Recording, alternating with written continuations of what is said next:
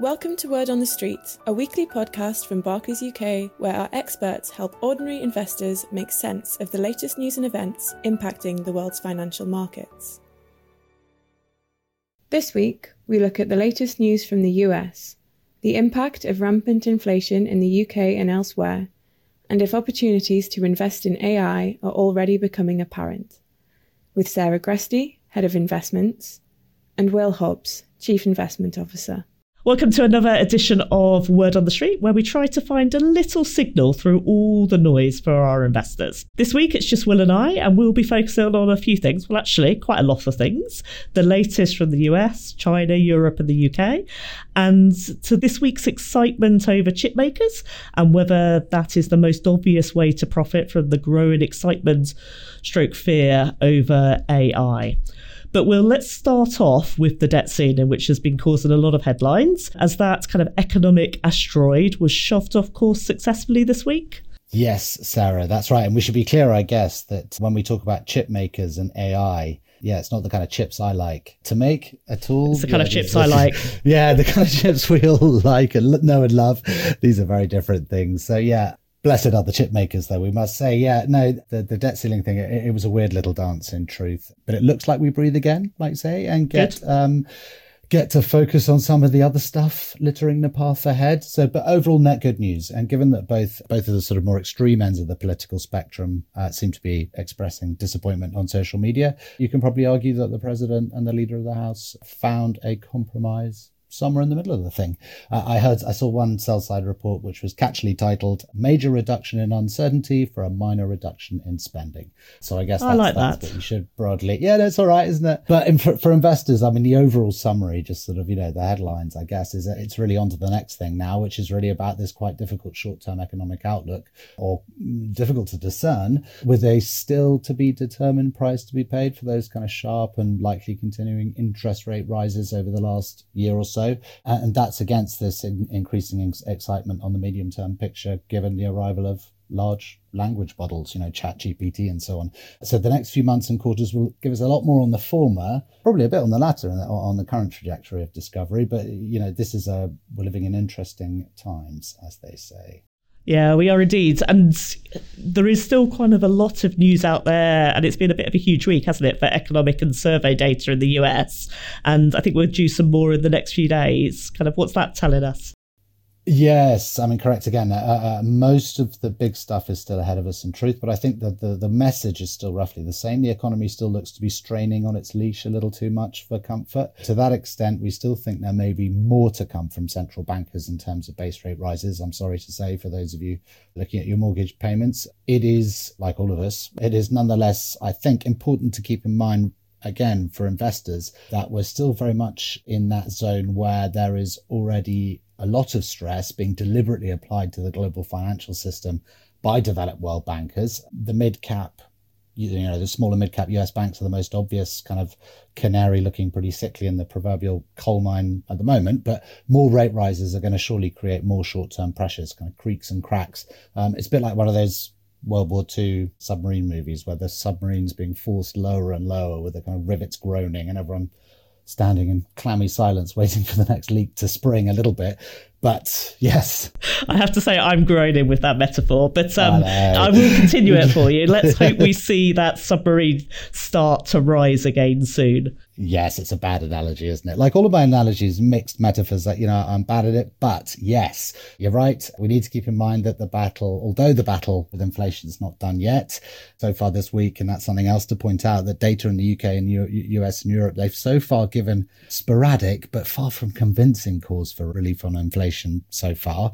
That won't be allowing the central bankers to sleep at night. But yes, the excitement for those looking for it is for the is the rapidly evolving story of AI and what that could mean for productivity, growth, and therefore all sorts of other stuff like the sort of political and societal context and sort of you know living standards and all that kind of stuff.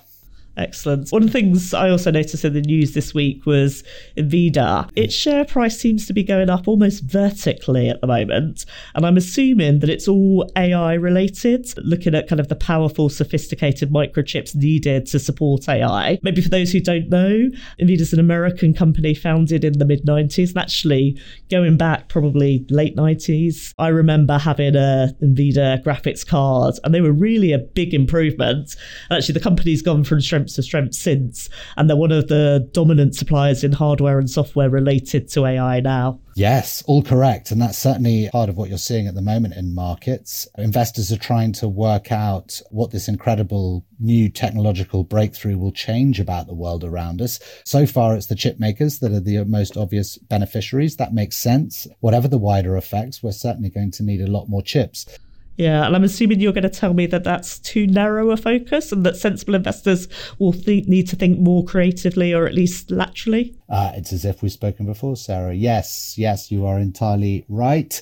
And I think the big warning here is the one that the regulator would want us rightly to put in, which is that past performance may not be a very good guide to what comes next. So you need to keep in mind that with every, pretty much every single technological breakthrough in the past, it gets its power to, to affect change, to give us superpowers by upsetting various other apple carts. Where, how, and when are always much harder questions to answer reliably than much of the commentary would suggest, to be honest. And that's even more the case when we start to think of large language models' scope to provide a new way of invention as such. It's, it's another bad analogy, but it's like having a fresh pair of eyes on all sorts of data sets. The hope, I guess, is that this entirely new perspective will see entirely new patterns that were invisible to us. You know, drug discovery is one area, but uh, there are many others, you know, emerging now where we may find that this alternate intelligence can see patterns and answers in data sets, uh, you know, elusive to the very best of our brains. Or the,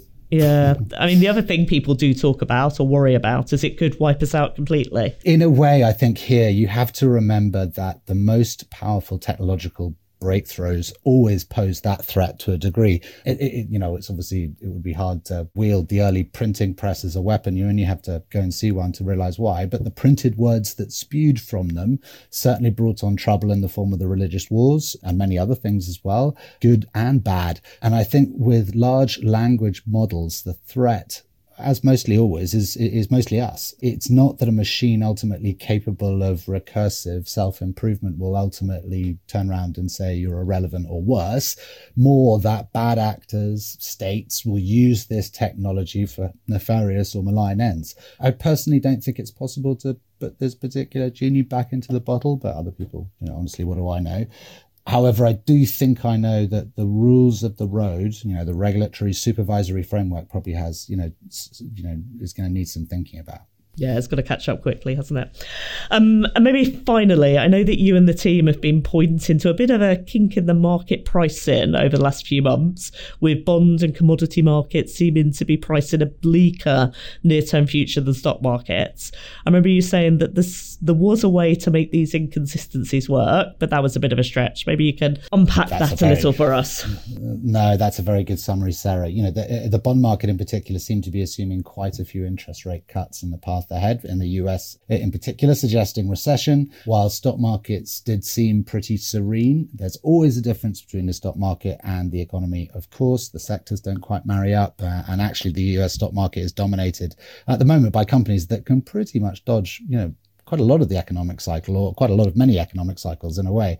However, like since debt ceiling concerns have faded and incoming data have continued to show the US economy, you know, still not exactly wilting under the pressure of higher interest rates, some of those cuts have been removed. So there's been a little bit of change of heart there. Not much so far, but you know, uh, the market narrative does seem to mesh a little bit better for the moment. But I would emphasize, re-emphasize that for the moment bit, there's still a huge amount going on. You can see the challenge of trying to price, you know, a difficult short-term moment characterized by lingering inflation and punishing, you know, interest rates versus that increasingly exciting kind of medium to long term dominated by the welcome potential return of productivity growth with all that entails. So there's sort of, yeah, it's an interesting moment. It is indeed. But I think with that interesting moment, we're going to have to leave it here for this week. So thank you very much, Will, for joining us for another Word on the Street. And thank you, listeners, that look forward to speaking to everybody again soon. All investments can fall as well as rise in value, and their past performance is not a reliable indicator of future performance. This podcast is not a personal investment recommendation.